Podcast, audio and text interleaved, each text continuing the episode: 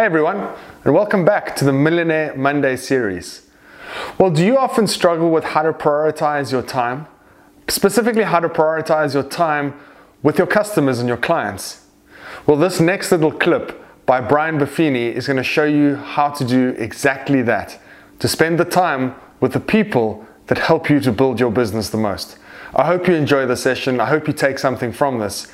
And regardless of whether you're in real estate, a sales environment, or any client relationship-based business, this session is going to be invaluable to you. The greatest asset of your business is your database. It's not your computer, it's not your phone, it's not your apps, it's not the picture that makes you look so good your own mother doesn't recognize you on your business card. Nothing you own in this business is of any permanent value outside of your database. Your database is your asset that needs to be grown to turn into a compounding effect. So, if you've been here once, if you've been here forty times, this is just for you. For some a reminder and for some a wake up. All people are not the same in your database. All people are created equal in the sight of God, but all customers are not the same. You can have two transactions that pay the same amount. One was a joy, one was a privilege, one was an honor, and they go and tell all their friends. One was an up at dawn, down at dusk siege, and they took a piece of your liver, kidney, and a little bit of your rear end on the way out the door, and then they cut your commission. If that makes sense, say aye. Aye. So here's what we do. We have A pluses. This is the eighty twenty rule. A pluses. These are people who've sent you multiple referrals, the very best people in your database. Multiple referrals. If you've been doing it a while, it's multiple referrals that have closed. Oh, by the way, every single year your database is like a garden that needs to be weeded. Do not think, oh, I got this down. I don't have this down. Buffini and Company has to do this all the time, and we forget to sometimes. A, people most likely to refer you. This would be friends and family members. Your best customers who've referred you once in a while. B, these would be people who would refer you if asked and shown how to refer you. We do not ask people.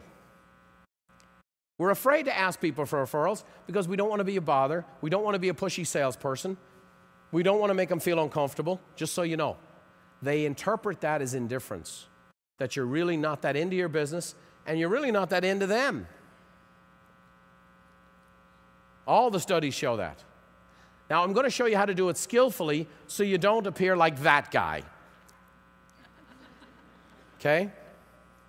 We've all seen uh, Groundhog Day with the insurance salesman who's just obnoxious.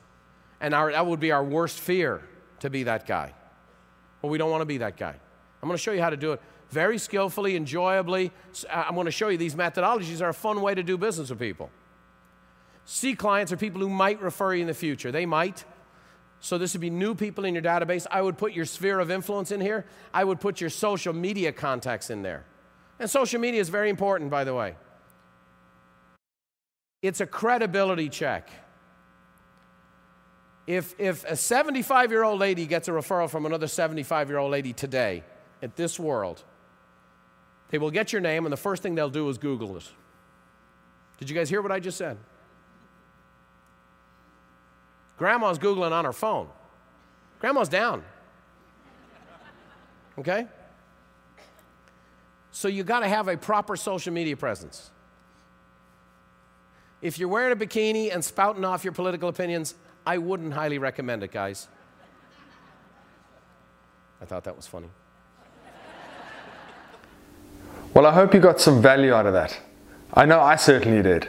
And what I'm going to be doing today is going through my database and ranking my clients A, B, C, and the odd one, D, knowing who I need to spend most of my time with. Whether you're in the sales environment, whether you're a real estate agent, or whether you just find yourself in the client relationship type of environment, hopefully this has been invaluable to you. I look forward to catching you on the next Millionaire Monday episode.